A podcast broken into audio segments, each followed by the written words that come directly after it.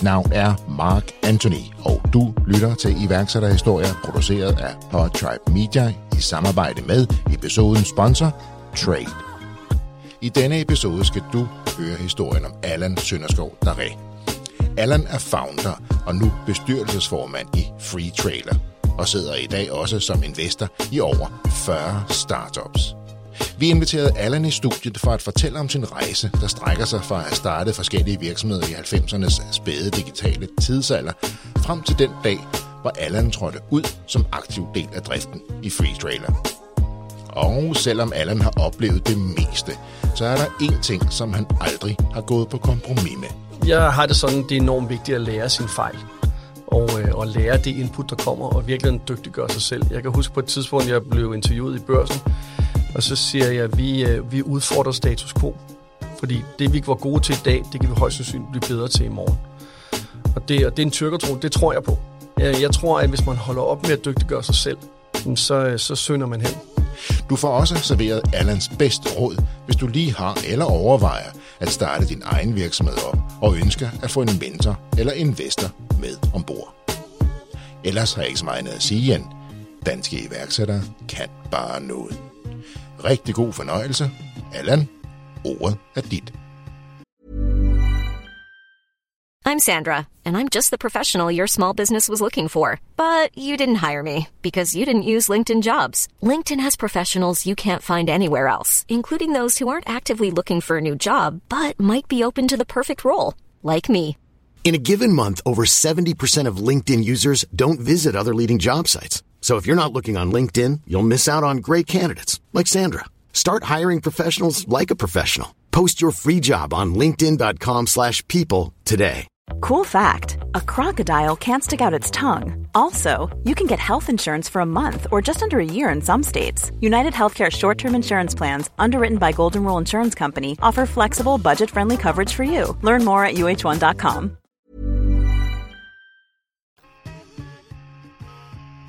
Jamen, øh, jeg er 56 år gammel. Jeg er gift med Tina. Jeg har to voksne børn på 25 og 27. Og så øh, er jeg, kan man sige, måske nok, øh, nogen kalder mig serieværksætter, men jeg er nok i virkeligheden, jeg ser mig mere sådan igangsætter. Jeg kan godt lide at sætte ting i gang. Og den der lille distinktion der, den skal vi jo faktisk tale lidt mere om, øh, fordi det er jo noget af det, der driver dig, og det er noget det, du brænder rigtig meget for, og det er der også en årsag til. Så hvis vi nu går lidt længere tilbage i dit liv, øh, faktisk helt tilbage til skolegården, der, der tilbragte du jo en del tid i, i, i folkeskolen. Ja, altså man kan sige, at øh, jeg kommer jo fra en, øh, en familie, hvor at øh, min mor og far blev skilt, da jeg var halvandet år gammel. Og det vil sige, at øh, nogle gange så vil jeg sige, at jeg måske i virkeligheden har haft en nomadetilværelse, fordi jeg kan huske de første 8-9 år af vores liv, der flod, flyttede vi stort set hver 4-5. måned. Uh, og vi endte så ude i Charlottenlund, uh, og jeg startede så på Ordrup skole. Og uh, jeg kunne godt mærke, at nogle gange, når vi sad i klassen, så, uh, så, uh, så var det ligesom om, at min ben kørte som trommestikker, og jeg kunne ikke sidde stille. Jeg vil sige, jeg var ikke sådan råd, jeg sloges ikke med folk, jeg gjorde ikke noget, jeg kunne bare ikke sidde stille. Og det øh, skete jo så øh, desværre en gang imellem, eller måske i virkeligheden rigtig godt, øh, at øh, min klasselærer, fru Junker, øh, hun sendte mig uden for døren og sagde, øh, Allan, du øh, støjer for meget. Øh, og i dag, når jeg sådan tænker over det, så, øh, så kan man sige, at det, det jeg har fået med, øh, eller det jeg fik ud af det, det var, at jeg kom ud, og jeg fik lov til at løbe. Jeg fik lov til at komme af med min energi. Og øh, jeg tror, at dengang, der ville jeg, hvis jeg var blevet undersøgt, så har jeg nok haft alle mulige underlige forkortelser i øh, øh ADHD, eller hvad man nu skal, skal være. Men øh, jeg var bare fyldt med energi, og, øh, og den energi, øh, det er så også den, jeg, jeg bringer til bordet i dag, når jeg, øh, når jeg kommunikerer og er mentor for startups. Og det er du for, for rigtig mange. Vi, øh, vi står jo blandt andet i Pilestræde, øh, et, et, et, et fantastisk øh, centrum, du har skabt for iværksætteri i København, og du har et andet, en anden hop, øh, ikke så langt herfra, nede ved, ved Nørreport. Så det, det har du jo allerede skabt, det her rum, de her mm. rammer, hvor, mm. hvor, hvor folk kan trives og vækste. Ja. Øh, men lidt, lidt tilbage, fordi så får du så rundt i skolegården der. Der var, der var krudt i, i bagdelen på dig. Men du, det lykkedes dig også at få en uddannelse, jo trods alt. Ja, det gjorde det. Men man kan sige, at øh, der var faktisk så meget krudt i mig, at, øh, at jeg var svært ved at blive motiveret af min skolelærer. Og øh, det var først, da jeg øh, i 10. klasse øh, fik en ny dansklærer, som hed Bogginik, som lige pludselig talte til mig og kunne motivere mig. Øh, og jeg fandt ud af faktisk, jeg, jeg blev, altså, jeg blev mega motiveret. Jeg var sådan en, der sådan, jeg gad næsten ikke lave min lektier. Jeg synes, det hele var lidt svært. Men han formåede at tænde en energi i mig, som gjorde, at jeg faktisk kom ud med relativt gode øh, karakterer. Og alt det, det skete simpelthen, fordi han involverede sig i mig og mig som person, og ikke bare talte sådan den generelle øh, tanke. Øh, når jeg kigger tilbage, så vil jeg jo sige, jamen han var min mentor. Han var ikke bare en, en klasselærer. Øh, men, og det, der skete, det var jo, at øh, som så meget andet her i livet, så, så er det jo meget naturligt, at ens forældre er lidt bekymrede og siger, jamen hey, øh, du skal tage en uddannelse, du skal et eller andet sted hen. Og, og, øh, og mit første skridt imod en uddannelse, det var, øh, det var det, der hed EFG i gamle dage. I dag hedder det på Gruppe Handelsskole. Og øh, da jeg har gået der et år, øh, så skulle jeg ligesom videre. Så enten skulle jeg HH, eller også så skulle jeg ud og have en, en læreplads. Og øh, da min far var i shipping, så var det jo naturligt for mig at sådan også at kigge den vej. Og, øh, og jeg kom så i shippinglærer øh, i Danmarks ældste shippingfirma, Indsøtter Hogbrang fra 1792. Det var i grå flandensbukser, det var hvid skjorte og blå jakke og slips hver dag. Uh, det lyder en ikke ligesom lidt den speciel Allan, oplevelse. Ja, det lyder ikke ligesom den Allan, du lige har beskrevet lidt før, der blev presset ind i det her setup. Nej, det var det ikke, og man kan sige, øh, det var en utrolig god læreplads. Øhm, jeg havde en meget god øh, mentor der, som også forstod, at jeg måske havde masser af energi. Og, øh, og han sagde, prøv at Allan, du behøver ikke spørge mig om alt. Bare gør det. Og hvis du laver nogle fejl, så er det også okay. Fordi dem øh, lærer du nok af. Og så kan vi jo snakke om det, og så kan vi blive bedre. Og, og, og den rejse, den gav mig sådan tro på, at det var okay. Jeg var god nok. Jeg kunne godt noget. Og når jeg sådan kigger tilbage, så vil jeg sige, at, at det, der er i det, når man er ude, øh, arbejder i shipping, så er man jo typisk meget ofte the middleman, fordi man har nogen, som har nogle varer, der skal skibes fra et eller andet sted til et andet sted. Og, det som, og så har man nogle skibe, altså nogle redder, som har nogle både.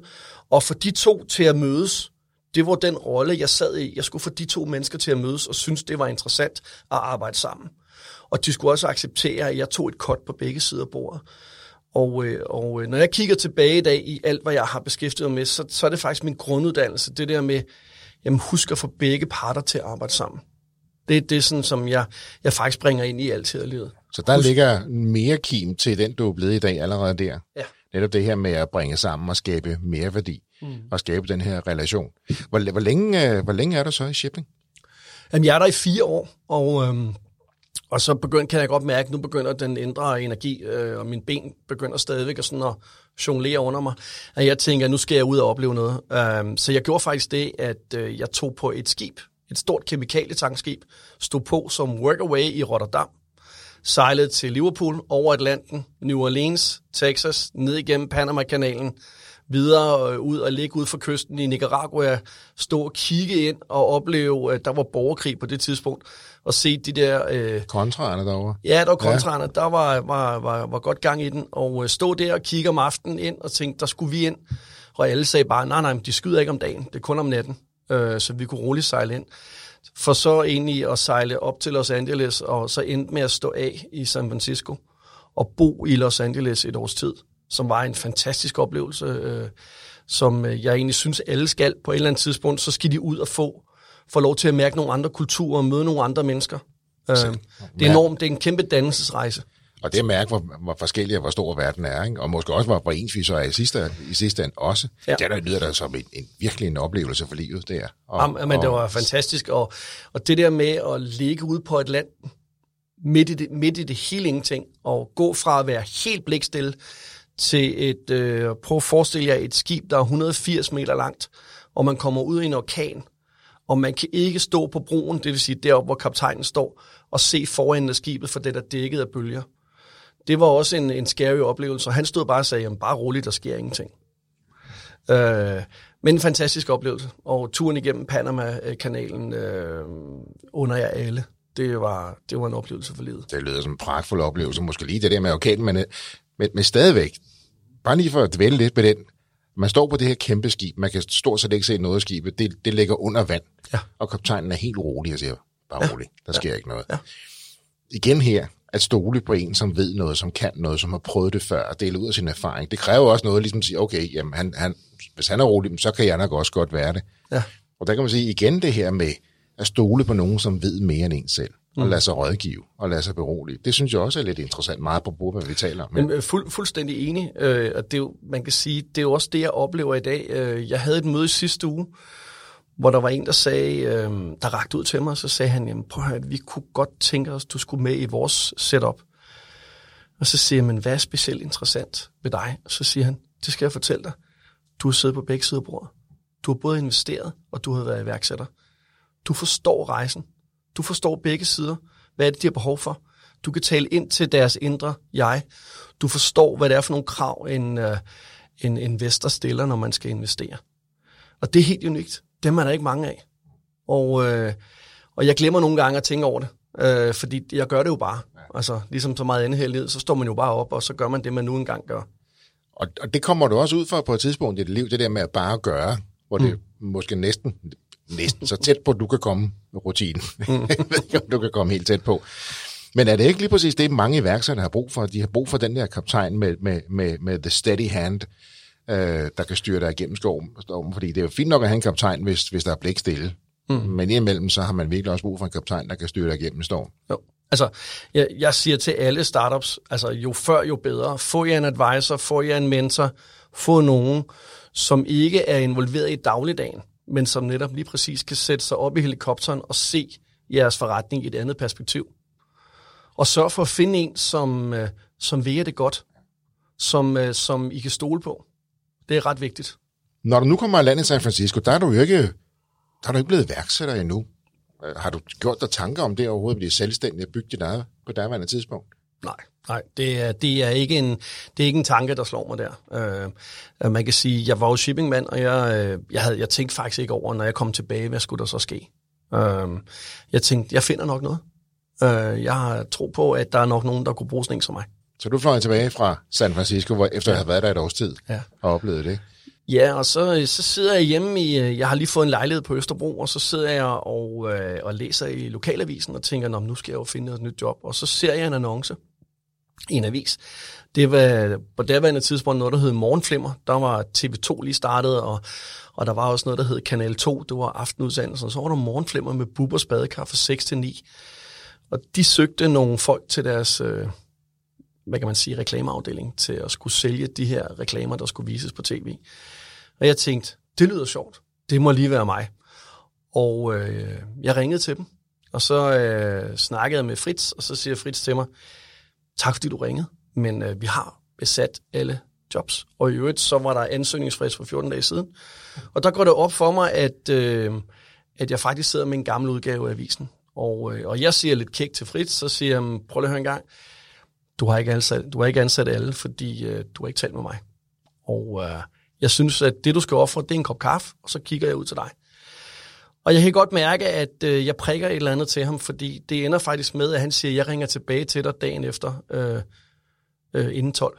Og øh, man skal huske på, at jeg lige fortalt, hvor gammel jeg er, så dengang var der ikke så meget mobiltelefoni. Så øh, helt kæk, så ringede jeg til ham kl. 12.01 fra min faste telefon. Og han tog den, og så sagde jeg, hej Fritz.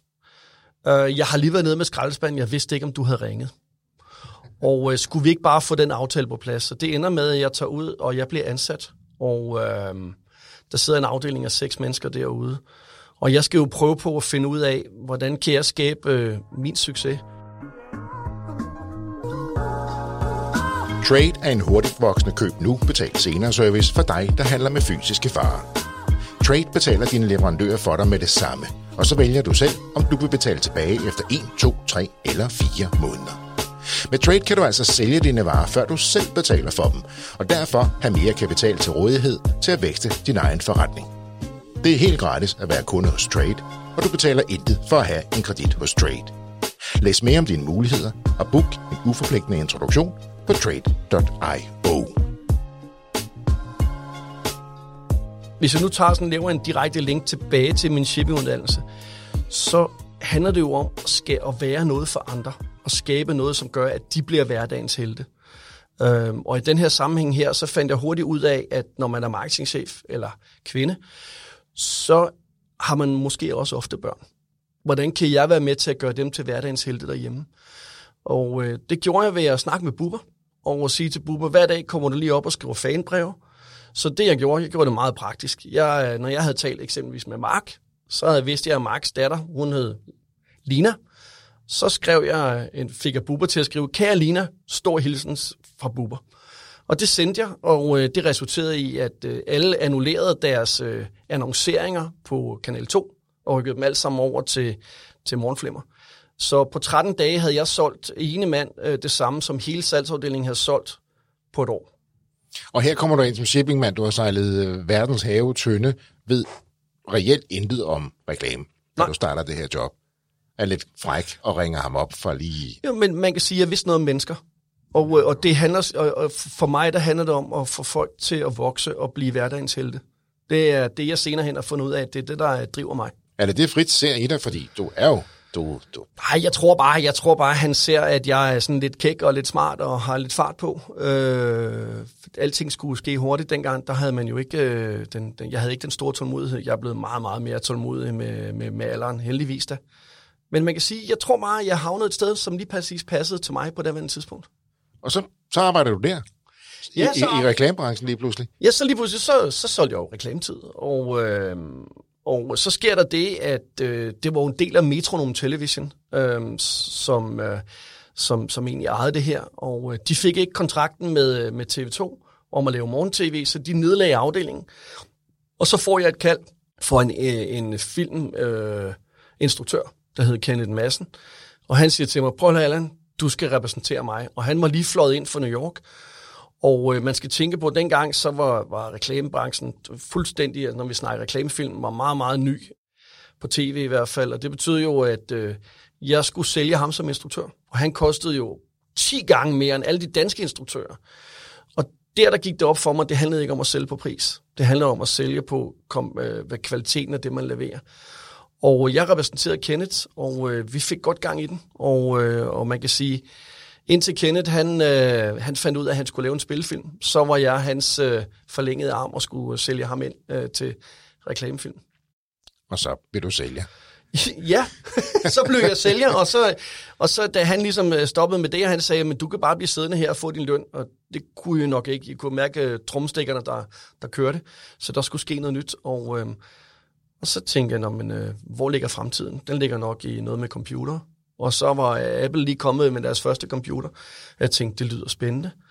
Og så begyndte jeg at kigge lidt ind i det og sige, men hvordan kommer det til at ændre branchen? Og, øh, og det gjorde så, at jeg lige pludselig så sad jeg med et bureau, hvor vi havde folk, som tog ud på reklamebordene. Alle de store reklamebureauer, Bergsø, Bates, øh, Partners, øh, hvad de hed. Øh, med folk, der sad ved siden af AD'eren, som dengang tegnede i tus. Vi sad så i, på en computer og rentegnede for dem. Og jeg snakker om de ikoniske øh, Max ja. med de farvede kasser. Lige ikke? præcis, ja. ja. Ja, det er faktisk før dem. Det var dem med de grå kasser, som med to diskettedrev og sådan noget. Så det var meget avanceret. Og, og man kan sige, den, det, det gjorde så, at jeg fik en, en naturlig interesse for, hvad er det, der sker, og internettet var på vej. Og øh, det resulterede i, at jeg etablerede et, øh, et digitalt bureau, øh, som hed Præform, og, og, øh, og dengang lå inde i Amaliegade. Og, øh, og vi begyndte sådan at arbejde lidt med det der med rentegning og nogle andre ting. Og så i 95, hvis jeg husker rigtigt, så, øh, så laver vi den første e-commerce site i Danmark for Oriflame, som øh, er et kosmetikfirma. Vi fik simpelthen flyttet dem ud af den der voice response system, som det var, og over i en digital verden. Og det gjorde så, at lige pludselig så havde vi jo rigtig mange kunder. Vi arbejdede for PFA og for Tryk og Forstedernes Bank og Basisbank og, og hvad det ellers hedder. Ja, det er jo lidt et skift, fordi Oriflame, dem er, ja. som er lidt ældre, det, det var jo, altså især kendt var fra jo postorderkatalog, ikke? ja, ja, lige ja. præcis. Så man kan sige, at jeg er jo kommet fra den der offline-verden og bevæget mig ind i den digitale verden.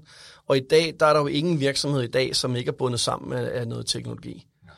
Og, øh, Men igen her, Allan, at du har reklame, at du har shipping-erfaring, du har, du har været ude at sejle rigtig længe, fantastiske oplevelser, så har du arbejdet i reklame. Nu begynder vi at nærme os lidt, men igen, den her digitalisering, som du er med på, ja. på den første spæde bølge, du har, du har vel ikke så meget erfaring, der var der måske ikke så mange, der havde på det tidspunkt. Mm. Men du kaster dig ud i det alligevel. Ja, altså Jamen, det, altså man kan jo sige, det var ligesom uh, gamle klasselærer, han siger, men bare prøv det. Altså kast dig ud i tingene, prøv tingene, det er okay. Og, øh, og, man, og, og, med også ham, min mentor i, i shipping, der sagde det samme jo. Og det har så troet, jeg altid har troet på, at det er okay. Og det er også okay at fejle. Og øh, prøv at høre, jeg laver masser af fejl hver dag. Og jeg har det faktisk fint med at lave de der fejl. Jeg vil selvfølgelig prøve på at minimere så mange som muligt. Men jeg er også meget god til at lære min fejl. Og, øh, og derfor så... Øh, nu taler vi jo meget om nulfejlskultur og alt muligt andet. Jeg, jeg bliver faktisk rigtig ked af det, når jeg kan se nogen, de tør ikke sige og gøre tingene. Og jeg siger til dem, skynd dig bare at gøre det. Hvad er det værste, der kan ske? Øhm, og alt skal jo være perfekt i dag, desværre. Øhm, der har jeg bare sådan, prøv at høre, glem det. Smid filteret, bare kom i gang. Bloven i fugen, og så ser ja. vi, hvor langt vi kommer. Ja. Og så justerer vi. Og, og hvor, længe, øh, hvor længe driver du så øh, præform? Jamen, man, det der sker, det er, at jeg driver præform til en gang i 99, og, og sælger det til nogen, der hedder Datagraf i Avning. Øh, bliver, bliver, er der i nogle måneder indtil, at, øh, at vi bliver enige om, at jeg skal arbejde et andet sted. Jeg kunne godt mærke, at øh, vi var ikke enige om retningen. Og, øh, og jeg tror også, det er svært, når man har haft et selskab, og man lige pludselig kommer der andre ejere, som heller vil køre til højre, og man vil egentlig heller selv køre til venstre. Det kan godt, det, også, det ser man jo ind imellem, det der, man vokser, man bliver stor, man, så sælger man. Det giver god mening. Men sit ejet præg, og nu er der nogle andre, der ejer det, det, det, det kan være en svær kombination. Det er, ikke? det er en rigtig svær, ja. det er en svær, rigtig svær rejse. Det, man kan sige, det her det var første gang for mig. Øh, men det, der sker, det er, at jeg bliver, jeg bliver headhunted af Ernst Young øh, og får et job i en, øh, en engelsk startup, der hedder Hyperchannel, som har hentet 500 millioner kroner øh, fra G Moneybank og Goldman Sachs til at bygge en, en digital platform op øh, og bliver ansat som marketingchef i Danmark øh, om mandagen. Om fredagen er jeg nordisk marketingchef, og om tirsdagen, efter vi har holdt vores første møde i UK, der er jeg så europæisk interaktiv marketingchef. Fordi det, det er sådan en ret stor øh, rolle, jeg lige pludselig får, men de finder ud af, at jeg faktisk er en af de mest kompetente til at løse den opgave. Så på, øh. på 10 dage bliver du forfremmet to gange? Ja, ja, det kan du godt sige. øhm, og det ender også med, at jeg arbejder med og har mit eget team øh, i uh, UK, og øh, har også et team i Danmark, og, øh, og er der øh, mandag til torsdag. Og hvor, tidsmæssigt, hvor er vi lige henne nu? Hvilket Her er vi lige omkring øh, år 2000-skiftet. Det, det var dengang, ja. hvis du kunne stave til World Wide Web, så stod folk klar til at skrive en check. Ja. Fordi det var det helt nye. Ja. Og ligesom mange andre, så blev de jo også hårdt ramt af, lige pludselig var der en boble, og hvad skete der, og så videre. Og desværre så lykkedes det dem ikke at, og, og, og, og, hvad man sige, at overleve i den form, de har. Øhm, de skar alt ned og ville have mig til at kun at tage mig i UK og flytte over med min familie, men det kunne vi ikke blive enige om. Øhm, og og det er måske også meget heldigt, fordi så havde jeg nok ikke øh, lavet free trailer. Så jeg stopper og går faktisk tilbage igen og begynder at kigge på at lave det, som jeg har prøvet. Men lige ind imellem der, der får jeg et konsulentjob i noget, der hedder agency.com. Et, et dansk virksomhed, der hedder Visionik, der var blevet øh, solgt til nogle amerikanere, og øh, jeg blev ansat til at bygge en, en salgsafdeling op. Så kommer den øh, 11. september, og øh, amerikanere, de, øh, specielt amerikanske virksomheder, gik meget i panik, så de lukkede alle deres kontorer i Europa. Det gav ingen mening, fordi vi tjente jo penge. Øh, Øh, men sådan er det en gang imellem. Og, øh, og da jeg ligesom kunne se, at der var noget på vej, så tog jeg en snak med de dygtigste og mest kompetente medarbejdere, der arbejdede for Visionik, og vi blev simpelthen enige om, at nu laver vi vores eget. Og der starter jeg så et, et nyt bureau, der hedder GrapeNet. Og der går ikke mange dage efter, vi har startet det, så lukker vi den første aftale med Vækstfonden og laver deres hjemmeside. Og så begynder det egentlig at gå rigtig stærkt. Uh, vi uh, får både lavet en, øh, har laver et, et fantastisk produkt, der hedder pensionsmåler til, øh, til PFA, og øh, lige pludselig så kommer tryk og rør på sig, og så kommer mange af de andre kunder også løbende ind ad døren. Og det går faktisk rigtig godt, og vi sidder inde i byen, og vi kan mærke, at vi er fat i noget, fordi jeg har altid haft den holdning til, når man arbejder digitalt, at det er enormt vigtigt, at du ved noget om det space, du er i. Det vil sige, arbejder du med i forsikringsbranchen, så er det vigtigt, at du har mere end én kunde. Fordi du lærer hele tiden af alle dine kunder, og det vil sige, at du kan bedre følge med. Og jeg bruger sådan en analogi, hvor jeg siger, at når kunden løber på løbebåndet, så skal vi løbe foran, og så skal vi vise om vejen. Og fordi ellers så er vi bare en, der helt, hvor han hele tiden skal vende sig om og sige, undskyld, hænger I med? Og hvis vi skal give værdi, så skal vi helst kun være dem, der kan sige, hey, prøv lige at kigge til højre, prøv lige at kigge til venstre, for der sker noget spændende i det her space. Ja, det er det, man siger, at du kender ikke markedet, hvis du kun har én kunde. Lige præcis. Ja. Om nogen bliver jo lidt forblændet af det her, de har en fuldstændig. stor kunde, og så ved de alt om den kunde. Men Nej, men det gør de ikke. Nej. Altså, det handler om at tale med så mange mennesker som overhovedet muligt, som bevæger sig ind i det segment, du, Ja. ja. du nu arbejder i. Så der får du bygget en ny succes op der. Så nu, Ja, nu, det- nu, det nu går du faktisk. så iværksætter og selvstændig igen jo. Ja, og det, og det går faktisk rigtig, rigtig godt. Um, og så kan man sige, at øhm, der er måske noget med til historien her, jeg lige skal fortælle, fordi undervejs på hele den her rejse, øh, specielt i præform, der øh, møder jeg en god ven, der hedder Axel Blomgren. Og, øh, og han var leverandør dengang til præform. Og vi skaber sådan et, et bånd. Vi, vi hygger os rigtig godt sammen, og vi, vi laver mange sjove ting sammen. Og vi blev sådan enige om, at vi skulle prøve at lave et eller andet. På et eller andet tidspunkt skulle vi prøve at lave noget sammen.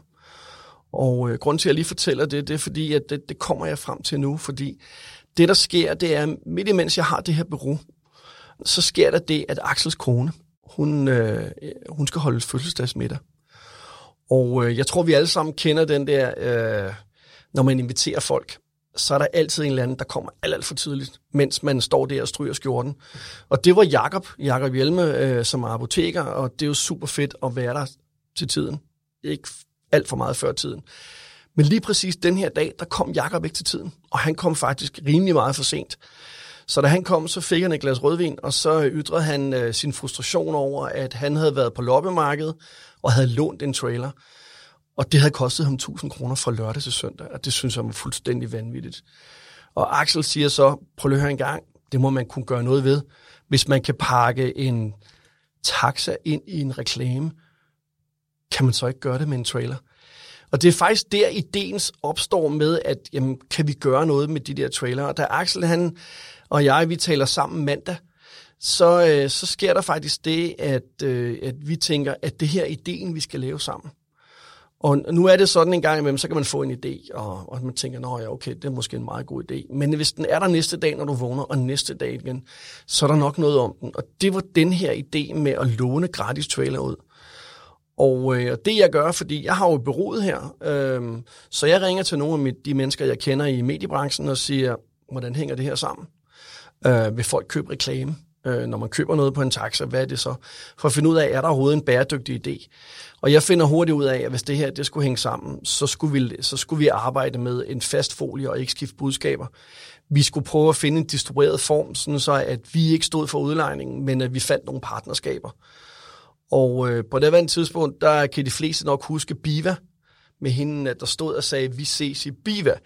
Og hun, vi tænkte, Biva, billige møbler, trailer, det hænger sammen. Så vi ringede til hende, og hun sagde pænt, øh, nej tak. Øh, det kunne hun ikke se, der var nogen grund til, fordi de havde jo en kørselsafdeling.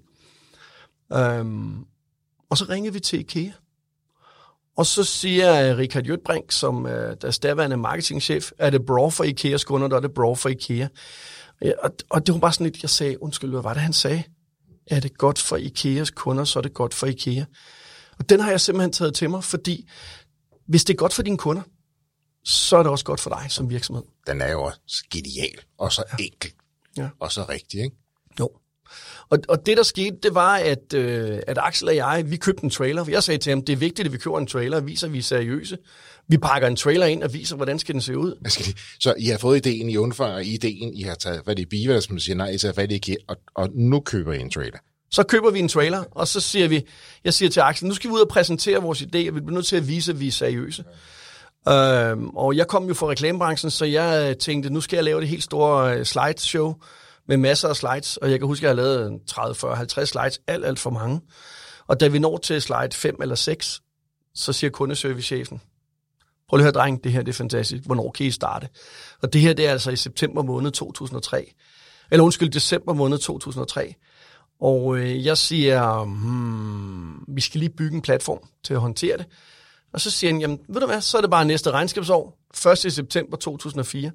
Og det blev vi så enige om. Og da vi så skal ud og lave en, en kontrakt på det her, så, øh, så kommer jeg ud, og så øh, møder marketingchefen op, og så siger han, prøv lige at høre, øh, Grabber, han var jo svensk, jeg skal ikke have hakket kalv og flæsk på siden af trailerne, jeg, der skal stå IKEA, så hvad skal det koste? Nu har jeg jo arbejdet i salg, så jeg ved noget om vigtigheden af, at, at man skal slå til, når muligheden er der. Så det jeg gør, det er, at jeg siger til ham, vil du have mig undskyld fem minutter? Kan du gå ud af rummet? Det er sådan, meget usædvanligt, at man smider kunden ud af rummet. Og så satte Axel og jeg os ned, og så blev vi enige om, at øh, vi regnede lidt på det og sagde, hvad skulle det koste? Så kaldte vi dem ind, og så gav vi dem en pris, og så sagde han, lavede han et handshake og sagde, det er en aftale. Og øh, så sagde han lidt sjovt bagefter, prøv at høre, jeg vil godt have betalt mere. Og så siger jeg, at det er fint, men vi er meget glade for den aftale, vi har lavet. Og så sagde jeg til ham, undskyld mig, låne printer. Og så printede jeg kontrakten ud, og så skrev vi den under. Øh, og det var min læring, der gjorde, at når man er der, så skal man handle, og så skal man sørge for at lukke aftalen. Så du gør faktisk to ting, som mange desværre ikke rigtig gør. Det er, når han spørger om pris, et, det ved vi alle sammen godt, det er købsignal. To, få lukket aftalen, og så printer du lige aftalen ud, inden vi går. Der er jo ingen grund til to Nej. yderligere processer, vel? Nej. Altså, jeg, det, når vi nu snakker om salg, jeg vil sige, jeg ser rigtig mange, som går ud og præsenterer deres tanker og deres idéer, men når de kommer, så kender de godt prisen. Og, øh, og jeg undrer mig tit over, hvorfor skal de hjem og lave et tilbud? Øh, hvorfor kan man ikke bare sige, prisen er, og kigge kunden i øjnene, finde ud af, blinker han, hvor han er henne, spørg ham, hvordan matcher det dig? Har du budget til det? Og hvis han ikke har, så find ud af, hvor skal I klippe øh, hakken hæl og klippe en tog, for at få tingene til at være, og så sige, vi har en aftale, jeg går hjem og sender en ordrebekræftelse, og ikke et tilbud. Ja.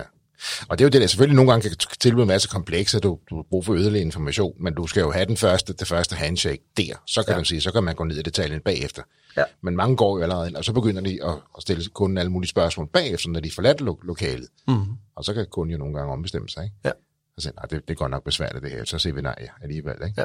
Men det gør du jo så ikke her. Og nu er IKEA lige pludselig jeres, lige pludselig jeres kunde. Jo. Ja, og vi, vi starter jo... Øh, jeg, kan huske, at Axel og jeg, vi, vi, øh, da, øh, vi bliver ringet op af børsen, der har hørt om, at vi starter, så vi får sådan en dobbeltside i børsen øh, samme dag, som vi starter ude i IKEA. Og, øh, og det er sjovt at kigge tilbage på, øh, hvordan vi så ud dengang. Og når man kigger, kigger nu og siger, okay, der er sket noget. Men altså, man, vi kommer i gang, og, øh, og en af de ting, som jeg altid har lært, altså, øh, nu var jeg jo den eneste, der var reelt ansat i Free Trailer. Så jeg er jo den, som egentlig er Chief Cook and Bottle Washer, så, øh, så jeg lavede det hele.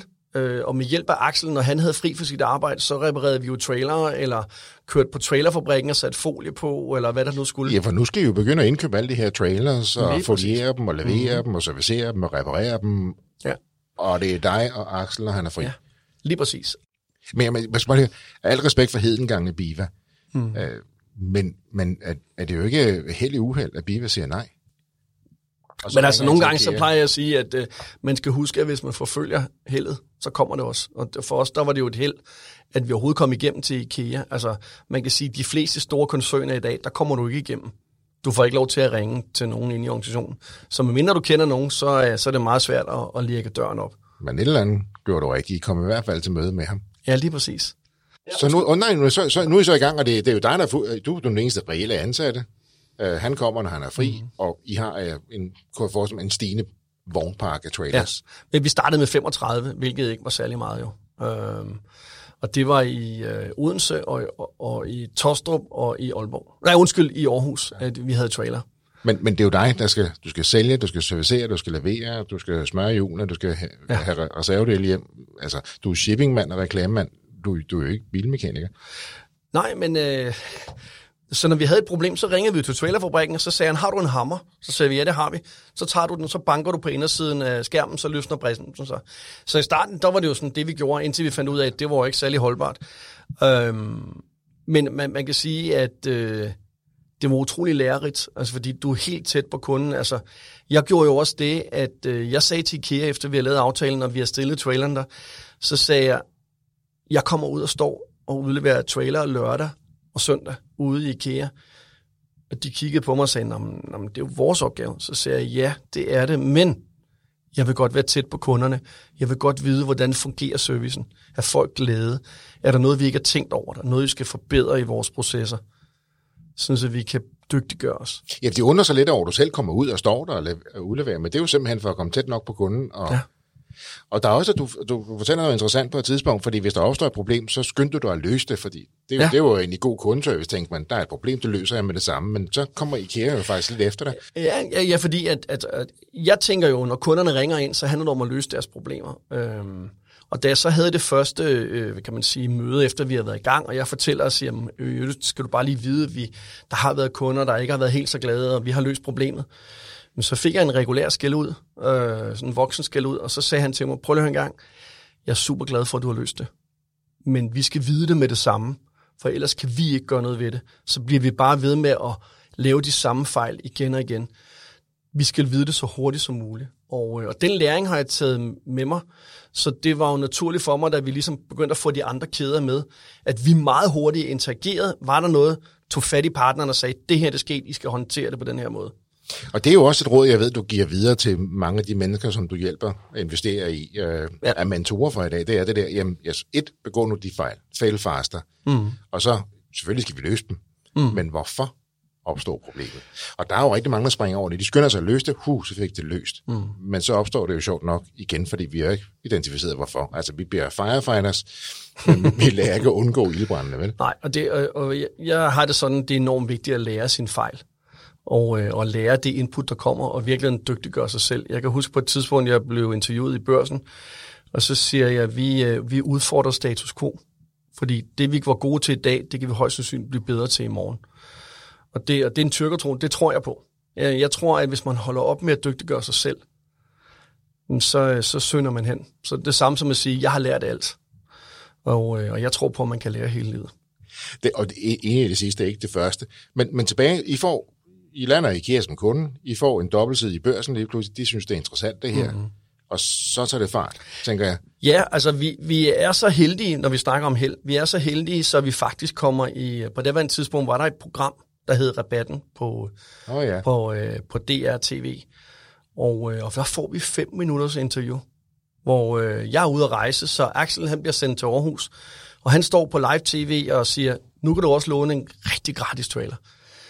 Og, øh, og jeg kan huske, da den blev vist, øh, I skal tænke på, at, øh, at, at du skal tænke på, at, at det her, det var på et tidspunkt jo, hvor, hvor IT stadigvæk var sådan lidt, øh, hvad virkede og hvad virkede ikke og sådan noget. Så jeg fik en kopi af alle mails, når folk kørte en ordre igennem, for jeg ville godt se, om ordren var rigtig kalkuleret, og der nu også tingene virkede. Og jeg kan bare huske den aften, hvor vi var på tv, og, øh, og det, den siger bare ding, ding, ding, ding, og det vælter bare ind med ordre. Og så ringer jeg til Axel, og så siger jeg, jeg tror, vi har gjort noget, der er rigtigt. Øhm, og det øh, må man jo sige, når vi nu kigger tilbage i dag, øh, her 18 år senere. Der er ingen tvivl om, at vi har, vi har gjort noget, der var rigtigt. Vi lavede noget, som, altså vi kalder det deleøkonomi, for det var det jo reelt set. Vi sagde jo til folk, lad være med at købe en trailer. Lån vores i stedet for. Og det var jo måske en af de første, hvis ikke den første, der egentlig begyndte at sætte spot af, af fokus på deleøkonomi lige pludselig. Ja. Altså, at, og dele de her ting, man ikke brugte så meget. Det, det tænkte man måske ikke nødvendigvis så meget på, at det igen, I var på, på den første spæde bølge der. Ja. Nå, men altså, jeg vil sige, at øh, når vi kigger bagud, så kan vi jo kalde det noget. Vi kan kalde det deleøkonomi. Men dengang, så vidste vi jo ikke, hvad det var. Altså, vi sagde jo bare, jamen, øh, lad være med at købe en trailer, lån vores. Og så lige pludselig, så var deleøkonomi bare et tema jo, som, og som i øvrigt også er super godt for miljøet, når vi nu har den øh, side af sagen. Hvorfor skal vi alle sammen ligge og producere, når vi i stedet for kan låne hinanden? Det gælder ikke kun trailer, det handler også om, når man sælger tøj i dag. Altså, når jeg ikke længere har lyst til at gå min jakke, så sælg den i en genbrugsbutik. Så er der nogle andre, der kan få lov til det, så vi ikke producerer, så vi holder fast i de råvarer. Øh. Men også hele tankegangen, altså det der med IKEA og mange andre, fordi ja, IKEA er jo langt fra den eneste kunde, I har i dag, mm. og I er jo heller ikke kun i Danmark længere, vel? Nej. Øh, men det her med at få en kunde til at sige, du skal betale noget mere, for at dine kunder kan køre deres varer hjem, ja. sådan kogt ned. Mm-hmm. Og så kan jeg sige, at det er da en fremragende idé. Ja. Det er jo reelt en ekstra omkostning. De flytter jo ikke noget fra den ene post til den anden. Det var en omkostning, de slet ikke havde før. Men tilbage til det, han sagde, hvis det er godt for deres kunder, så er det godt for os. Ja, og man, man kan jo sige, hvis jeg lige skulle lave sådan en, en, en kan man sige, en krølle på den historie, så, øh, så fordi IKEA monitorerer alt. Altså, jeg følte lidt, de stod med et, et sådan stopord, hver gang der blev udleveret en nøgle og kabel, og de skulle printe noget og sådan noget, fordi på et tidspunkt kommer de til os, og så siger de, kan I ikke arbejde lidt med at lave noget selvbetjening? Øh, og, og så satte vi en skærm op, og så kunne kunderne betjene sig selv, så de ikke skulle bruge ressourcer på det. Og det var der, det gik op for mig, at IKEA har faktisk fat i noget. De har fat i det der med hele tiden optimere, kigge på dine processer, sørg for at gøre tingene rigtigt, og gøre det igen, og gøre det igen, og gøre det igen. Øhm, og nu talte jeg om før det der med, at jeg stod ude for at møde kunderne. Så da vi voksede, øhm, vi ansatte blandt andet en, en meget, meget sød pige, som stadigvæk er i Free Trailer, som hedder Mette, øh, og som på det tidspunkt sad i Odense. Vi sad jo i København, Og det vil sige, det var ikke unaturligt for mig. Jeg var egentlig ligeglad med, hvor, for, hvor folk sad. Og i dag snakker man om distribueret arbejde, og folk kan sidde, hvor de nu har lyst til. Så for mig, der var det helt naturligt, at vi gjorde det. Men det, jeg gjorde, da vi voksede, det var, at jeg tænkte, jeg skal huske at være tæt på kunderne. Så jeg gjorde ofte det, jeg lukkede mig på kundeservice øh, og tog telefonerne og hørte, hvad de sagde. Og det er jo det råd, jeg, giver, jeg synes, jeg vil give til alle, som driver en forretning. Øh, husk at lytte til dine kunder, og, øh, og husk at mærke det selv. Mærke det på egen krop. Sæt dig ned i customer service. Tal med kunderne. Find ud af, hvad er det reelle problem. Fordi man kan sige, at på, øh, netop fordi jeg gjorde det, så oplevede jeg jo, at kunderne ringede ind og sagde, hej, jeg vil bare lige sige, at jeg har afleveret traileren, og nøglen og kabel ligger bag i. Og så spurgte jeg for, hvorfor de ikke havde afleveret den. Inde i butikken, så sagde de, jamen den har jo ikke åben endnu, og jeg skal jo på arbejde. Øhm, og det fik mig til at tænke, og tænke, hmm, hvorfor er det lige, at vi skal tilpasse vores åbningstider til, når butikkerne er åbne? Hvorfor tilpasser vi ikke vores kunder? Det vil sige, at jeg ændrede fokus der og sagde, at hvis nu vi er der for kunderne, så er butikkerne højst sandsynligt også glade for servicen. Og det gjorde, at øh, jeg gik i gang med at kigge på, hvordan kunne vi udvikle en, noget selvbetjent, som, som ligesom kunne få kunderne til at gøre det hele selv. Og øh, får så ideen til en elektronisk lås. Og, øh, Der er du sådan helt på forkant igen med at bruge telefonen, ja, bruge internettet. Ja, når vi lytter til episoden i dag, så tænker jeg, hvorfor taler det sådan om det? Men der var vi jo stadig i den spæde start i forhold til at bruge apps og telefoner og nettet på den måde. Jo. Altså, jeg vil sige, apps var jo ligesom kommet Jo, frem, jo. Og, og, øh, og Apple, øh, og jeg fik rigtig mange, der ringede til mig og sagde, hvorfor har FreeTrailer ikke en app? Så siger jeg, men hvor i er værdiskabelsen? Jeg skal jo bare booke noget. Hvorfor skal jeg downloade en app, hvis jeg kan lave det, så det er tilpasset og virker på en hjemmeside? Så det var først, det vi sagde, nu kommer værdiskabelsen, elektronisk lås, appen kommunikerer med låsen, du kunne gøre det hele selv. Det var der, vi gik i gang. Og der var det helt naturligt for mig jo at ringe til IKEA og sige, vi har den her idé, vi har tænkt os at gøre, vi vil være med på rejsen. Og det sagde de ja til. Og så startede vi med at rulle ud øh, i øh, 2016. Og i dag, der kan du sige, at den elektroniske lås er jo bærende for alt, hvad vi gør i hele vores forretning. Og mange andre er blevet inspireret også af det samme jo, for det giver jo også en frihed og en fleksibilitet, og så igen en forbedret kundeservice. Ikke? Ja. Altså at kunderne kan komme og hente og aflevere den, når det passer dem. Ja. Øh, igen tilbage til det samme, som du siger der. Sæt dig et kundested, hvad, og så IKEA, som du siger, du er inspireret mm. af IKEA's, hvad der, hvad der er godt for IKEA's kunder, det er nok også godt for IKEA. Og det er jo bare sådan et godt mantra at have med sig. Men, men det begynder at gå godt for Free Trailer. Men på et tidspunkt, så det går godt, men det lyder som om, det hele bare har kørt i olie. Nej, det har det, altså jeg vil sige, vi har, ligesom øh, jeg oplever rigtig mange startups også har, så har vi jo også haft vores kriser undervejs, fordi øh, vi har også stået meget tæt op til den første, og ikke kunne betale vores lønninger. Og, øh, og vi lykkes med det. Vi er altid lykkes med at få løst problemet. Og i dag, der, øh, der kan jeg jo se, at den læring, den gør jo, at man skal bare blive ved med at tro på det. Man skal nok lykkes at komme i mål. Øh, og man kan sige, øh, vi har jo også øh, formået at, og, at, at bygge øh, og skabe en, en forretning, som øh, undervejs jo også har fået noget modstand. Altså, der, der er ingen tvivl om, i starten, der var der rigtig mange kunder, som ikke var super glade for vores app, øh, fordi den, øh, vi havde problemer med låsen. Men som jeg sagde til IKEA, det er ligesom, når Microsoft kommer med et nyt produkt, så prøv at lægge mærke til det, så kommer der meget hurtigt en opdatering, og en opdatering, og en opdatering. Og det første år, der lavede vi 87 opdateringer i appen. Øh, og noget, som er helt, bare sådan for at give et tænkt eksempel her, som vi overhovedet ikke har tænkt på. Dengang, der var det helt normalt, at man tog sin smartphone, og så slidede man med fingeren. Altså man kørte fingeren over skærmen, og så åbnede man. Og det vil sige, en del af vores proces, når vi lavede vores, øh, vores brugerflade, det var, at man slidede, når man skulle åbne traileren. Men det virker jo ikke, når det regner. Øh, og det havde vi jo ikke tænkt over, fordi man står ude i et, et miljø, hvor, hvor... Og det er sådan en af de der små ting, hvor jeg siger, man kan ikke vide det hele, men Christian kan, kaster bare ud i det og gøre noget ved det, og så tro på det, og så bare have fokus på at løse problemer, når de kommer undervejs. Du har flere gange i løbet af livet frem til det her tidspunkt jo brugt mentorer, der har været folk inden over, som har givet dig gode råd, som har hjulpet dig, så, som har forankret din egen tro i dig selv. Nu kører Free Trailer rimelig godt. Ja, I har haft jeres problemer, I har stået den første. Men på et tidspunkt, så er der måske gået et stykke tid, hvor du ikke lige har haft en mentor ind over her. Ja, ja, altså man kan sige, at øh, jeg tror, vi havde været i gang i en 6-7 år, og jeg kunne mærke, at jeg synes, der var lidt ensomt. Øh, nu skal jeg jo lige sige, at Axel havde jo et andet job ved siden af, så Axel var jo kun med øh, på sidelinjen øh, i den her, den her rejse. Og det, men jeg kunne bare mærke, at jeg manglede simpelthen en eller anden, der kunne lige give mig energien tilbage. Selvom jeg har meget energi, så kan man godt engang imellem have nogle dage, hvor man tænker, at det her, det fungerer ikke. Og, øh, og jeg talte med Lars Seier og, øh, og sagde, hvordan har du det med at øh, give en frokost? Og han sagde, Allan, du kigger bare ud. Og, øh, og jeg tænkte, nu kommer jeg ud, og så kan jeg sige til ham, jeg synes det hele det ser lidt sort ud, og, og øh, hvad skal jeg gøre? Og jeg kan huske, at jeg fik sådan en mental opsang, hvor han sagde, prøv at høre,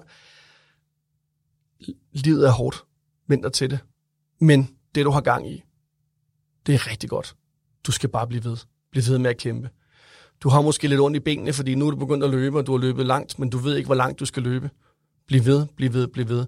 Så på den måde, så var, kan man sige, han gav mig det der øh, mentale skub, der sådan ligesom fik mig til at sige, nå okay, altså, hvis han ser det.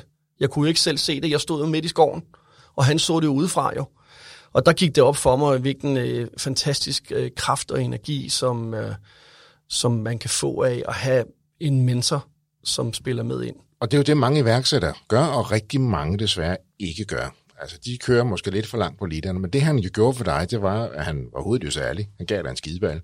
Mm. Og så siger han, han sagde, også, tør øjnene du, ja. og op på hesten og kør videre. Så er det sagt, ikke? Mm. der er ikke så mange strokes, der er det med, at du tør øjnene op på hesten. Men han siger jo også det her, du har gang af noget, der er godt. Mm. Og han you know, giver dig jo fornyet selvtillid ja. tro. For ja. det der, man, når man kun kigger ned, så ser du kun fortorvet. En gang imellem, så er det rart, der er en, der lige løfter hovedet. Uh, og det var det, han blev gjort ved dig. Ja. Og nogle andre gode råd. Ja, ja, ja, ja, ja, ja. Men, men, lige præcis. Og det igen, så er du tilbage der med at have en, der lige kan give dig skubbet, lige kan ja. få dig til at se det i et andet lys, ikke? Jo. Altså, jeg vil sige, det var, øh, det var der, det gik op for mig, at en mentor kan spille en ret stor rolle.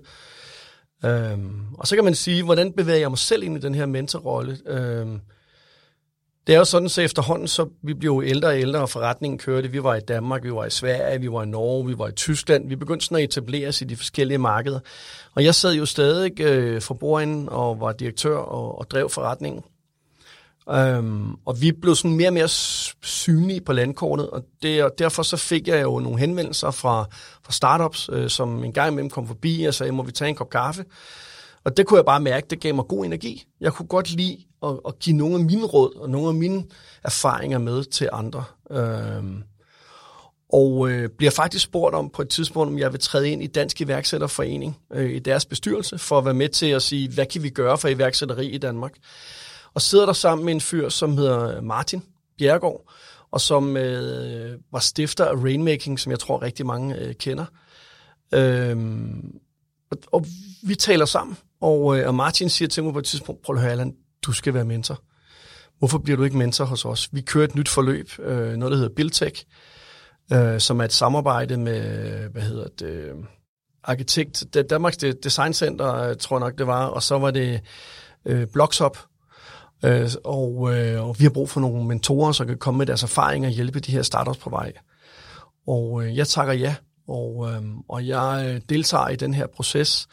Og jeg møder rigtig mange mentorer, øh, og jeg møder også nogen, hvor jeg sådan tænker, de skulle måske nok ikke være mentorer, men øh, de synes, det lyder spændende, men jeg synes ikke, de forstår rollen. Fordi jeg har det sådan, at være mentor, det handler ikke så meget om, hvad du selv synes, om du kan lide rød eller blå. Det handler om at din evne til at sætte sig ind i andre folks situation og forholde sig til deres forretning, og lade være med at være biased ved at have en forudfattet holdning omkring, om det der, det går slet ikke.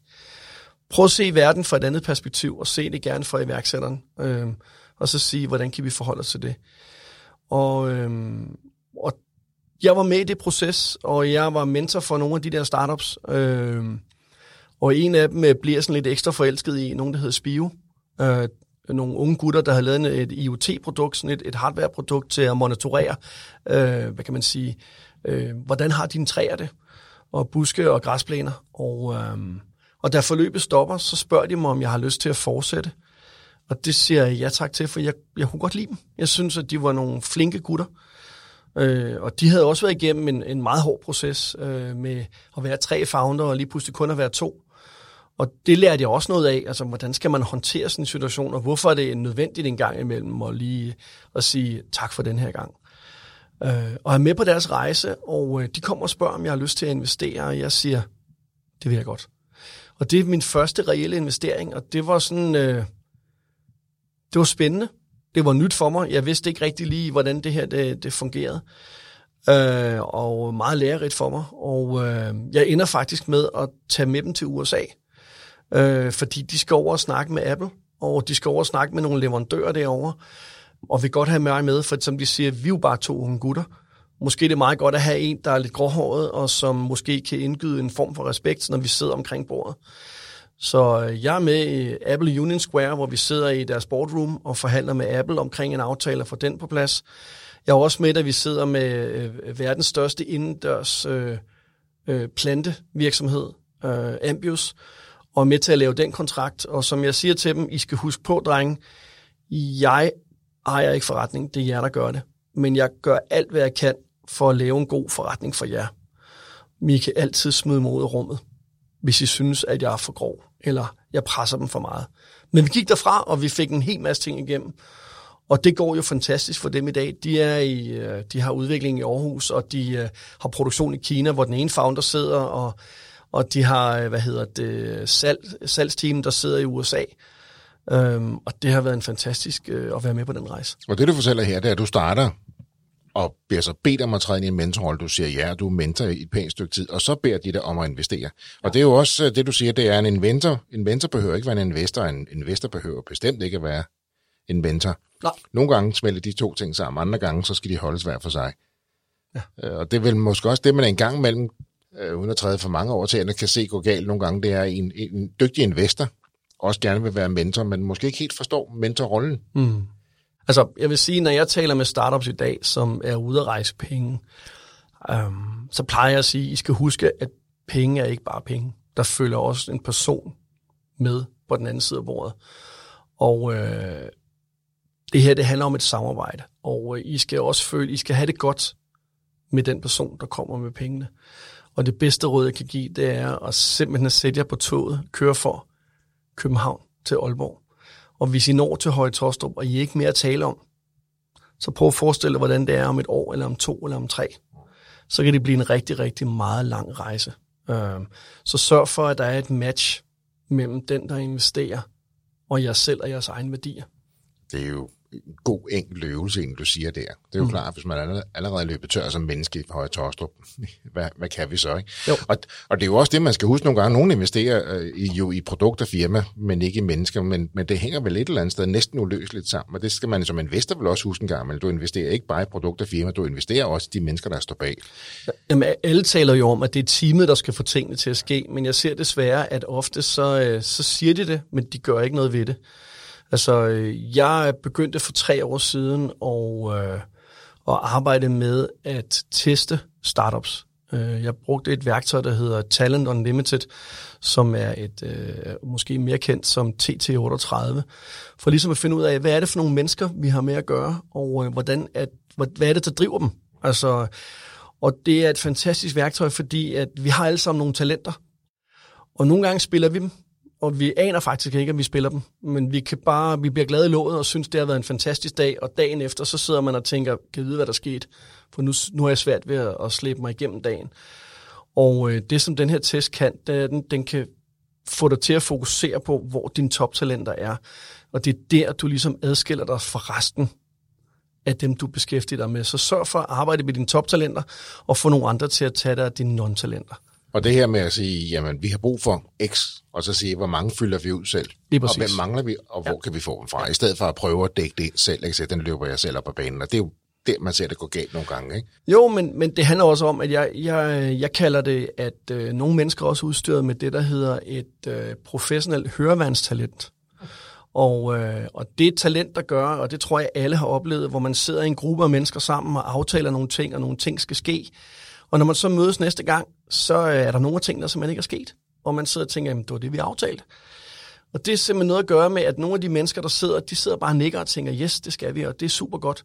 Men når de går derfra, så er det kun de ting, der giver mening for dem selv, de gør noget ved. Og der er ikke noget galt i at have et, et, et professionelt hørevandstalent, man skal bare vide, hvordan skal man håndtere det. Og det vil sige, der skal man have ofte check-in-møder, for netop at sige, har du husket, at nå ja, det var også rigtigt.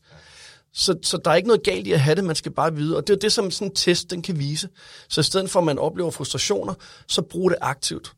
Og øh, jeg har mange startups, som har været mega glade for den her test, fordi de er blevet meget klogere på sig selv. Og de har også fundet ud af, at vi faktisk har et hul i vores kompetence, fordi de ofte er gået sammen med nogen, som ligner dem selv. Og mange, øh, mange startups, mange iværksættere, de er jo ofte unge, kan man sige, ikke? har ikke så meget erfaring måske ud i iværksætteri og det at drive selskaber. Det er jo klart, så er det heller ikke så meget erfaring i forhold til, hvordan sætter vi folk sammen, altså hvem har vi brug for, hvilke ja. typer, ja. hvilke ressourcer.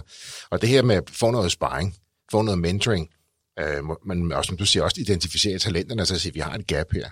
Ja. Altså, det, det er jo også ret vigtigt. At Jamen, jeg tror, det er vigtigt at blive, at blive opmærksom på, hvor er hullerne i osten. Fordi hvis man er opmærksom på dem, så sørger man også for, at tingene ikke forsvinder ned i de huller. Og man ved også, at den næste hire, man skal lave, det er netop for at afdække de her kompetencer. Og her i iværksætterhistorie, der er vi jo så heldige at have rigtig mange spændende uh, iværksættere inde og, og, og dele ud af deres historie, både den gode, men også den, den, den bagsiden af det. Øh, og flere har jo sagt, hvis jeg havde vidst, hvor hårdt det var, så var jeg aldrig gået i gang. Og så siger de ofte, men hvor jeg er glad for, at jeg ikke vidste, hvor hårdt det var. Men der er bestemt ting, de ville have gjort anderledes, trods alt. Ikke? Og det er jo netop det her med at sige, jeg, jeg løb den for langt op ad banen selv. Mm. Jeg skulle tidligere have taget andre ressourcer, end andre kompetencer ind, få en co-founder, indse, at det her, det var jeg ikke god til, fordi jeg brændte ud der, hvor jeg var bedst, fordi jeg, øh, jeg skulle gøre noget andet. Mm. Tilbage til mentoring igen. Den her rådgiver, den her person, som engagerer sig som menneske i noget er vel også med til at hjælpe iværksættere lidt tidligere for øje på, på det her. Ja, ja absolut. Altså, jeg, jeg tror, at jo før, altså hellere, hellere faktisk næsten samtidig, end du starter, så for at få et mentor. Det skal gerne være en, som, som du har tillid til. Det skal være en, som også forstår, hvad det er for en rejse, du er på. Øhm, fordi vedkommende kan ofte være den, der kan få dig til at træffe nogle andre valg undervejs. Og der tror jeg, at det, den der mentorrolle er, er ekstremt vigtigt, at mentoren forstår sin rolle, at det ikke handler om, hvad de synes, men de skal guide, og de skal vejlede ud fra iværksætterens ståsted. Hvordan balancerer man det her, øh, at være mentor og nogle gange også være investor? For man kan sige, når du har investeret i noget, altså økonomisk, så kan man jo godt forestille, at man bliver en lille smule farvet af, at man nu har x antal 100.000 eller millioner i, i godsøjne i klemme der. Ja. Hvordan, hvordan sikrer man, at man forbliver en god øh, mentor for iværksætteren, når man også har penge med? Det er meget, meget svært. Øhm, og øh, jeg plejer gerne at sige til, øh, altså nu er jeg jo medlem af, af Danish Business Angel Network og, og Keystone, og der er rigtig mange øh, øh, business angels, som, som er med der. Og ofte så sker der jo det, når man kommer og investerer som business angel, så vil man meget gerne tæt på forretninger. Det vil sige, ofte træder man ind i bestyrelsen eller en advisory rolle.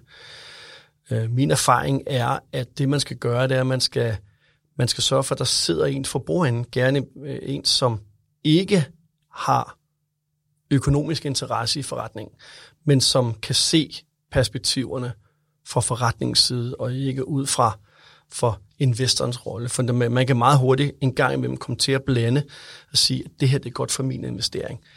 Og jeg synes jo, det handler om at sige, hvad er det godt for virksomheden? For det er det, det, det, der i virkeligheden er det væsentligste. Så hvis det er godt for virksomheden, er det bra for kunderne, er det bra for IKEA. Så det er den, det er den, den der, huske det, at det, det handler simpelthen om hele tiden at have virksomhedstag.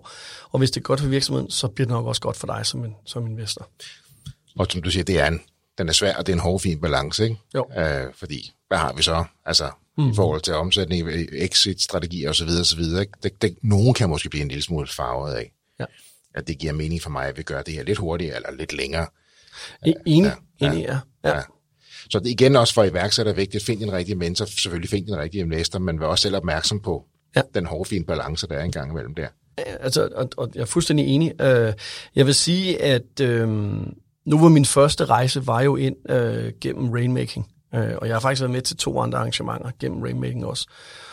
Og øh, der er rigtig mange dygtige og meget, meget kompetente mentorer ude i miljøet, øh, som jeg vil have givet min, min, min halve arm for at have haft med på min rejse øh, fra starten. Og det er jo derfor, jeg i dag... øh, bruger tid på netop at sige, jamen det er vigtigt, at hvis jeg kan være med til at, at give noget af mit erfaring og livsgrundlag videre til de her startups, så, øh, så mener jeg, at jeg har været med til at gøre noget, der er godt. For det, bringer mig frem til et af de sidste spørgsmål, netop det der, jamen du har skabt, ja, Free Trailer, bestemt kæmpe succes, men også andre firmaer, andre mm. succeser, og, og det er jo det, hvorfor gør du det, Allan? Du, du behøver jo ikke sådan økonomisk, sikkerhedsmæssigt. Altså, du, du har jo gået sådan det, folk vil sige, dit på det tørre. Hvorfor bliver du ved? Hvorfor investerer du i, i, i hops øh, herinde mm. i byen og har ja, hvor mange har du? har du 14-15 det ene sted, og hvor mange sidder der et andet sted? Ikke? Der er ja. rigtig mange, ikke, som så vokser og vokser ud af huset. Mm. Du engagerer dig, nogen investerer du i, andre så hjælper du. Hvorfor gør du det? Jeg tror, jeg har en god opdragelse. Jeg har, hvis, øh, nu kommer min en kærlighedserklæring til min mor, fordi hun, øh, hun er ligesom grundstenen for, at øh, hun har lært mig, at man skal opføre sig ordentligt, og man skal huske at være god ved andre mennesker. Og man skal give noget til andre for ligesom øh, at give noget kærlighed. Så jeg har altid været god til at, at give noget. Øh, der er rigtig mange, der bare sidder og venter på at få, før de giver noget. Jeg siger, husk at give. Og det gælder i alle livets facetter. Så skal der nok komme noget tilbage. Og man kan sige, nu sagde du det selv med, med hoppen her. Altså undervejs på hele den her rejse med Free Trailer, så, øh, så har jeg også givet afkald på masser af ting. Øh, jeg kan specielt huske det sidste halve år på vej mod børsnoteringen, hvor, hvor jeg simpelthen, jeg, jeg, jeg, jeg arbejdede kun på én ting. Det var at lave en velnoteret øh, øh, børsnotering. Og, øh, og det må man jo sige, vi gjorde, fordi vi blev rimelig kraftigt overtegnet øh, på vores rejse, og vi gik også meget ydmyge til, til, øh, til markedet. Øh, der var mange andre, som mente, at, øh, at fordi de omsætter for 2 millioner, så var det nok 100 millioner værd, hvor vi ligesom var lidt anderledes. Øh, jeg tror, at vi omsætter for, var det 20 millioner, øh, og, og gik til markedet med 40 evaluation, og vi havde jo lavet overskud alle år, og var syvdobbelt gazelle og sådan noget, så vi vidste jo godt, hvad det handlede om. Men jeg kan jo bare, altså, den rejse og den energi, jeg lagde i det for at gennemføre det her, jeg kan tydeligt huske det tomhed, der kom, efter jeg havde ringet med klokken og øh, var blevet noteret. Det var sådan lidt, var det det? Og jeg, øh, det var ligesom at blive verdensmester. Øh, hvordan skal man sætte sig op øh, for at bevise, at man... Øh, at det ikke var en tilfældighed. Det kan man selvfølgelig gøre ved at blive verdensmester igen, men det er jo sådan svært at børsnotere free trailer af to omgange. Så jeg kunne godt mærke, at, øh, at efter, efter den notering der, så, øh, så blev forretningen rigtig meget drift. Og øh, jeg kan godt lide at bygge op. Jeg kan godt lide at skabe. Altså låsen var et klassisk eksempel. Jeg kan godt lide at være tæt på at udvikle hele tiden. Og jeg kunne mærke, at nu var vi blevet noget andet. Øh, og øh, da vi gik i gang med at skulle finde en, en direktør, der ligesom skulle sætte sig for bordenden, så talte vi om alle mulige forskellige kandidater, og, øh, og man kan sige, at valget faldt til sidst på vores CFO, Philip Philipsen, øh, som jeg har kendt i mange, mange år. Og i dag, der vil jeg sige, at han var fuldstændig det perfekte match øh, i den sammenhæng. Og han sidder jo i dag som gruppedirektør for Free Trailer. Jeg har selv sat mig op for bordenden, så jeg sidder som bestyrelsesformand i Free Trailer. Og da det den transformation, den skete, så, øh, så kan jeg jo se, når jeg kigger bagud, at jeg faktisk måske var en lille krise. Fordi øh, lige pludselig gik jeg fra at være Allan Free Trailer til bare at være Allan. Og, øh, og det var sådan rimelig angstprovokerende at sige, puh, hvad nu? Øh, og jeg skulle jo finde ud af, hvad skulle jeg fylde min hverdag med? Jeg var stadig hovedaktionær, jeg sad i bestyrelsen. Men det kunne jeg jo ikke få tiden til at gå med. Øh, og som du sagde, jeg havde mit på det tørre, så jeg behøvede jo ikke at arbejde. Men jeg kom jo til den konklusion, at jeg for at finde ud af, hvad jeg skulle, så taler rigtig mange om virksomheds why. Hvorfor eksisterer vi? Og så tænkte jeg, hvorfor finder jeg ikke ud af, hvad er mit personlige why? Og der øh, har jeg en rigtig, rigtig sød veninde, som hedder Lotus Nellemann, som jeg har kendt siden, øh, at hun var 18. Vi griner altid af det, når jeg siger det på den her måde, fordi hun er næsten lige så gammel som mig. Så kan man selv gennem, øh, gætte sig til, øh, hvor mange år det er. Og vi har altid arbejdet godt sammen, og øh, hun sagde til mig, skal jeg ikke lave en workshop med dig, hvor vi finder ud af, hvad er dit why? Hvorfor, hvorfor er det, du står op om morgenen? Hvad er det, der gør dig glad? Hvad er det for nogle ting, der driver dig? Og, øh, og den seance, den, øh, den fortalte mig faktisk, at det, jeg egentlig synes var det aller, aller fedeste i verden, det var at hjælpe andre mennesker til at vokse og få succes. Og det var, øh, jeg var meget overrasket over det, øh, at det faktisk var det, der var min drivkraft. Og så tilbage igen til det, jeg sagde tidligere om min mor. Hun har altid sagt, husk at være noget for andre mennesker. Og, og jeg kunne bare mærke, at øh, da, da vi ligesom var kommet igennem med det, jamen, det var så mit kald. Og øh, hvordan kunne jeg gøre noget ved det? Jeg var så heldig, at, at Free Trailer var blevet noteret, og jeg havde øh, fået en, en fornuftig formue på det.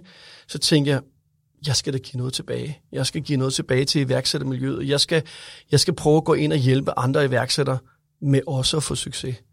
Jeg elsker at høre, når folk har succes. Jeg elsker, når folk de siger, nu har vi lige fået den her kunde, eller nu har vi lige fået de her 10 millioner. Jeg, jeg, jeg får sommerfuld i maven, jeg, jeg får glæde i brystet, jeg, jeg kan ikke lade være med at juble, og jeg ringer til folk og siger, fantastisk, godt gået, bare bliv ved.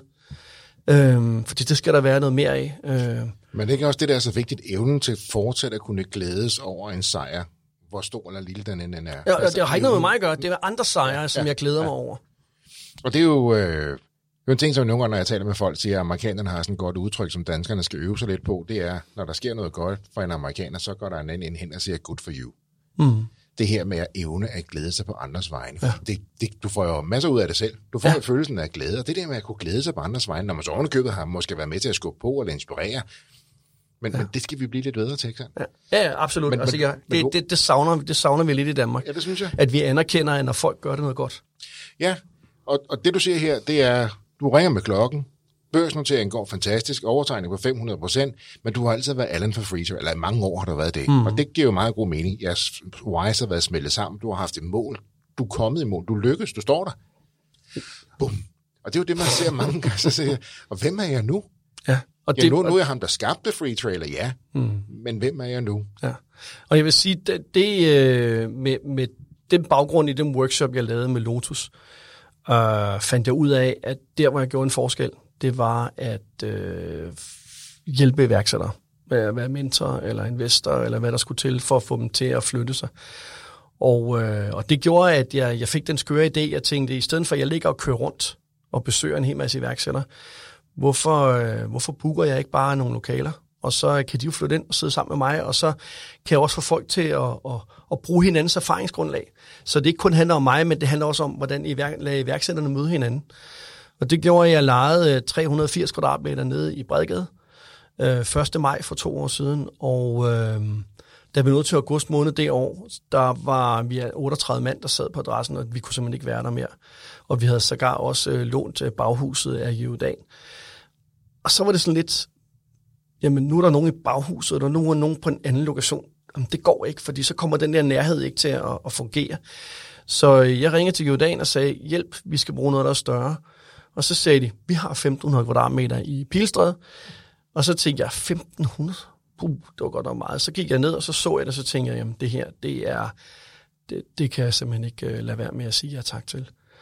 Og øh, så gik vi i gang, og øh, så samtidig med, at jeg egentlig øh, drev mange af de andre øh, forretninger, som jeg har været med til at være en del af øh, i Bredgade, så var jeg jo også øh, projekt- og byggeleder på det her, fordi alt skulle sættes i stand, og alt skulle laves om, og det skulle laves sådan, som jeg synes, det skulle se ud. Og, øh, og så flyttede vi ind 1. marts øh, sidste år, og, og i dag sidder vi vel små øh, 15-16 forskellige startups, øh, og nogle er scale-ups, øh, og nogle er, er næsten lige startet. Og der er en ufattelig dynamik og energi, og ja, der er nogen, der vokser så meget, så de desværre bliver nødt til at flytte ud herfra. Men det er jo så godt, kan man sige. Det er jo kun godt. Øh, men det, der er væsentligt, det er, at alle, alle har det godt. Ja. Og, øhm, og alle, alle har, har lyst til at, at, at være sammen med hinanden. Men du tror jo også på det, ikke? Fordi du, du starter Bredgade op under corona. Du vokser ud af Bredgade under corona. Du investerer i fire-fem gange så meget under corona. Ja. Det, det kræver da også lige noget is i maven, ikke? Lige der. Nå, men, altså, men øh, jeg kan huske, at jeg talte med, øh, med en, øh, ham og Hejerne Hartmann smykker på Bredegade, som jo lige pludselig blev stor. Og jeg sagde til ham, hvad var, din, hvad, hvad var grunden til din succes? Så sagde han, jamen under den sidste krise, i finanskrisen, der alle juvelærer og, øh, og smykkebutikker, de stoppede med at annoncere. Og så sagde han, så skal jeg da bare sørge for at annoncere, fordi jeg er jo den eneste. Og det var det, han blev stor på. Så, så når der er en krise, så handler det om at udnytte den. Fordi når der er noget, der dør, så er der noget andet, der ligesom skyder op og vokser. Det er jo det gode gamle med når der er økonomisk krise, så vil der holde flere røde læbstifter. Ikke? Det er vigtigt at signalere, Ja. at man lever det gode liv. Ikke? Ja. Det ser vi jo igen og igen.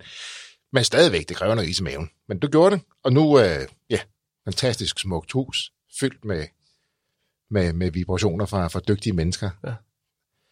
Hvad, er det, hvad er det næste skridt for Allan Sønderskov, der er? Det er et rigtig godt spørgsmål. Um, altså, man kan sige, at øh, jeg har jo været rigtig, rigtig aktiv i øh, som business angel, og øh, jeg har investeret i rigtig, rigtig mange startups, og jeg tror, at det, jeg skal lige nu, det er, at jeg skal trække vejret dybt, og, øh, og, og ligesom sige, måske skal jeg lade være med at sige for meget ja til noget nyt, og, og sørge for at øh, bruge tiden på det, jeg allerede har, og få det til at vokse og blomstre og blive endnu større. Det er sådan de tanker, der flyder i mit hoved lige nu. Og husk, lidt tid til dig selv, ved jeg også, ikke? Jo, det er, det er jeg så også begyndt at prioritere, at øh, jeg, jeg, jeg arbejder jo hele tiden. Øh, det gør jeg, fordi jeg synes, det er spændende. Og for mig, der er det jo lige før det er en hobby, at det ikke er så meget arbejde. For du fortalte mig også, inden vi gik i gang her, at da, da der var ekstra hårdt under Free Trailer, der begyndte at prioritere sådan, at du egentlig prioriterede din egen træning og sundhed fra, for at have tid Mm. nok, så du lige kunne nå at sove lidt, så du trods alt kunne Ja, arbejde Ja. hvad, 16 timer om dagen eller noget af den stil, ikke? jo. Det gør du så heldigvis lidt anderledes nu, end Det gør jeg anderledes nu. Øh, og nu har jeg sådan valgt at sige, at øh, nu skal jeg huske også at holde lidt fri. Og nu skal jeg huske at i virkeligheden øh, bruge min energi rigtigt. Jeg tror, jeg har, jeg har 41 investeringer øh, rundt omkring i hele verden, og det er rigtig mange. Der er mange af dem, som, egentlig, som jeg har været med i fra, fra starten af, og som kører helt uden min indblanding. Jeg har været med til at give dem nogle guidance og skubbe dem i, i gang, og nu er jeg bare investor. Og så er der andre, som i virkeligheden måske har brug for min kærlighed.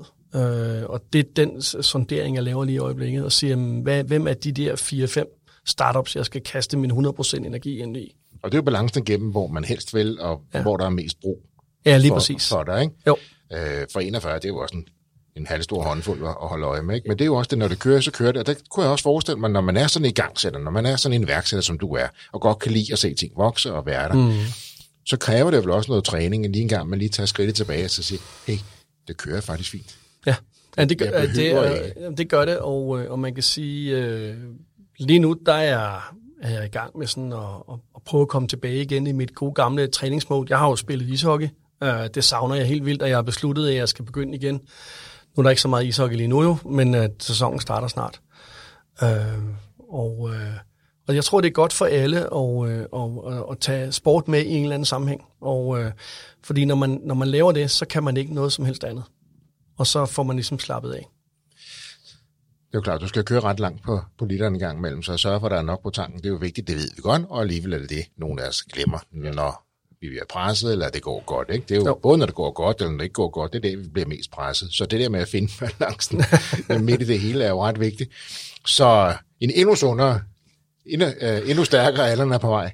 Altså, jeg er jo 56, og jeg bliver 57 her i slutningen af august, og øh, jeg bliver også nødt til ligesom at sørge for, at øh, jeg lever et ordentligt liv. Ja.